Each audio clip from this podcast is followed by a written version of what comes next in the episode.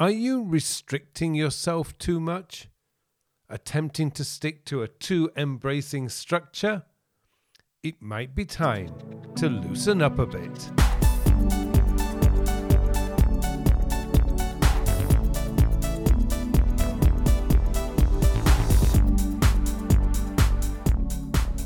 Hello and welcome to episode 310 of the Working With podcast, a podcast to answer all your questions about productivity, time management, self development, and goal planning.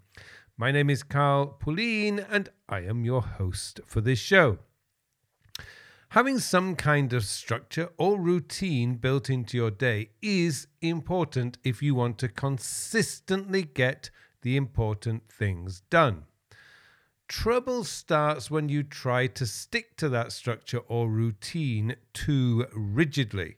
It begins to limit what you can do and hold you back from accomplishing the things you set out to accomplish.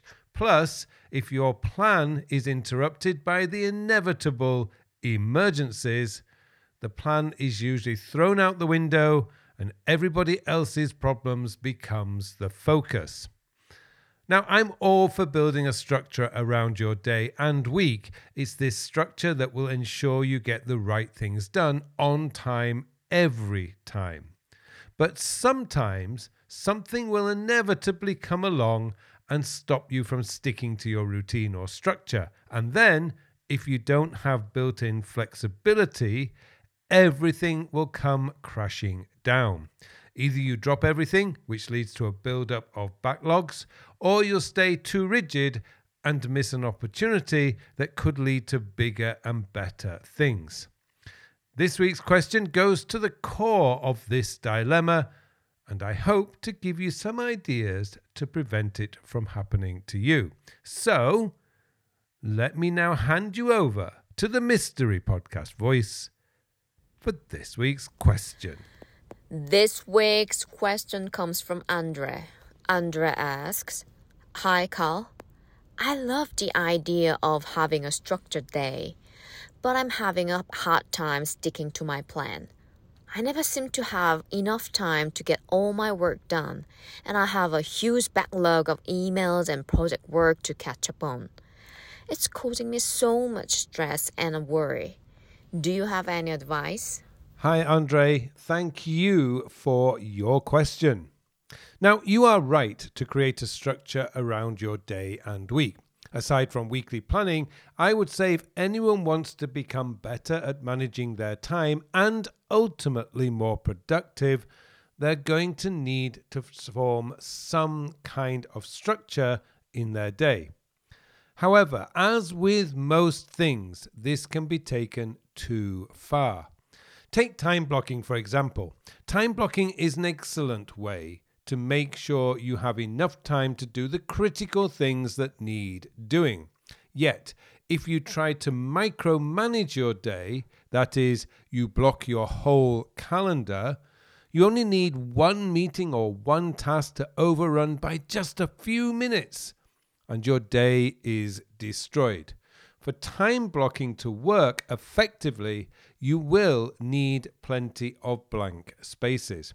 For example, you may wish to block 2 hours for some deep work in the morning, say between 9:30 and 11:30. Then an hour for managing your communications and an hour for cleaning clearing your admin tasks for the day. That way, if you work a typical eight hour day, you have four hours for anything else that may come up. However, this rigidity may also be coming from outside forces. I love reading contemporary history. My favorite era is between 1945 and 1990. These were transformative years in both the US and Europe. I'm particularly interested in how creative people like Ian Fleming, the author of James Bond, managed their days. What was noticeable was, with few exceptions, there was no rigid working hours. If you worked in a factory doing physically demanding work surrounded by dangerous machinery, there were laws in most countries preventing you from being forced to work beyond eight hours. For the rest, you worked until the work got done. And between 1940 and 1980, there were no computers helping you to do your work. If you needed to write a report, you either sat down at a typewriter and typed it yourself, no delete key with typewriters. If you got a page wrong, you began again. Or you may have been lucky and were allowed to hand the work to the typing pool for typing up. And then you either needed to handwrite the report or dictate it. And don't let anyone tell you that people got less mail in those days. People got a ton of mail each day, often quite literally. It wasn't electronic mail, it was physical mail. And responding to that wasn't as simple as hitting the reply key and typing. There were conventions to a written letter. You could never write, please find attached the file you requested. You had to include a greeting and an ending and then sign it by hand, stick it in an envelope, and take it to the post room. There were a lot of late nights in the office getting work finished back then, probably a lot more than we have today.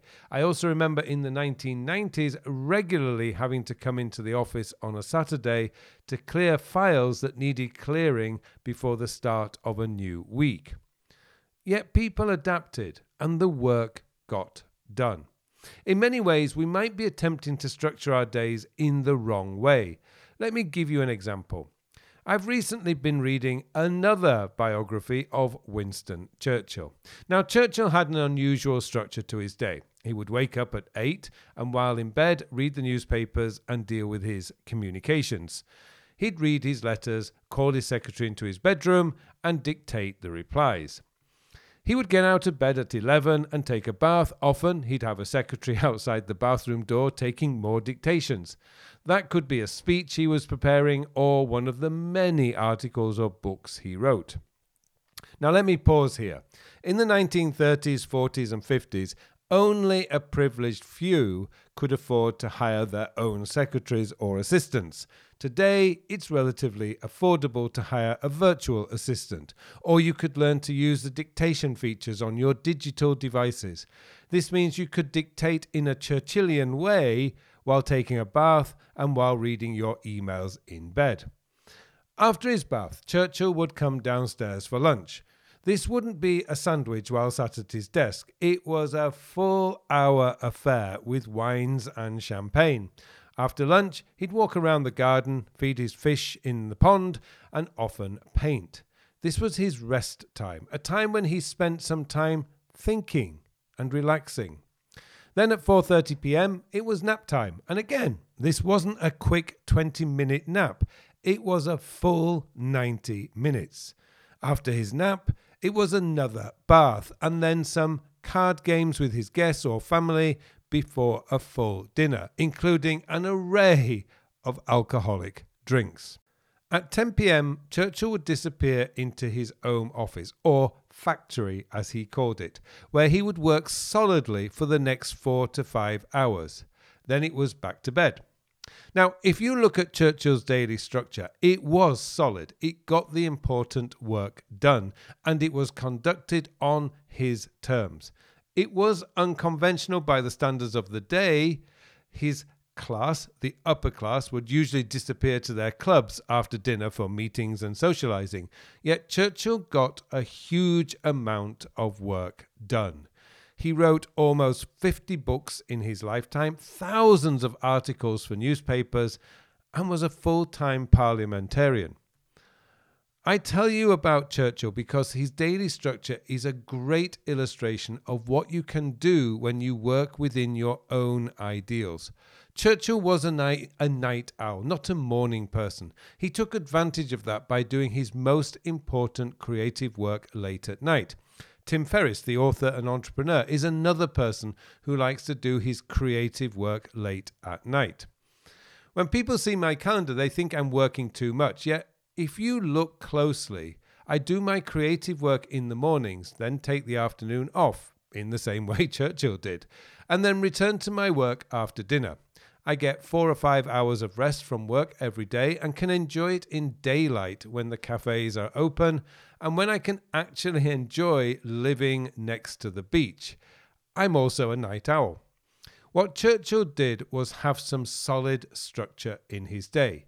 These were his wake up time 8 a.m., lunch, and dinner times. If he had guests for dinner, he would stay talking with his guests until late into the evening, but would still return to his home office to work until he was tired enough to go to bed. I fear many people have come to believe it's bad to work after they finish work. But do you really ever finish work?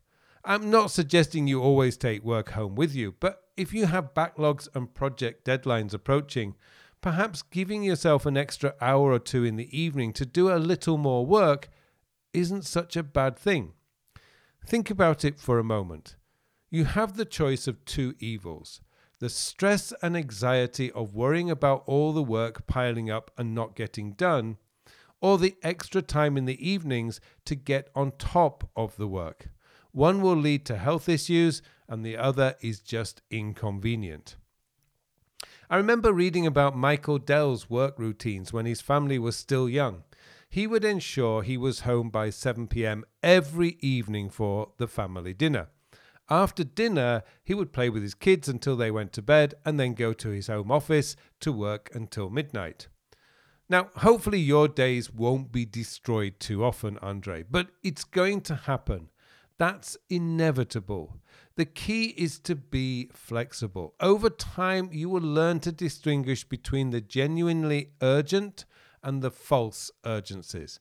The thing is, and the reason I told you about Winston Churchill is you have options beyond 9 till 5. Tim Cook is famous for waking at 3:30 a.m. and doing his email. He is clearly a morning person. Former President Jimmy Carter would go to the Oval Office at 7 a.m. every morning to read through the reports he needed to know about that day before having a meeting with his security advisor at 8:30.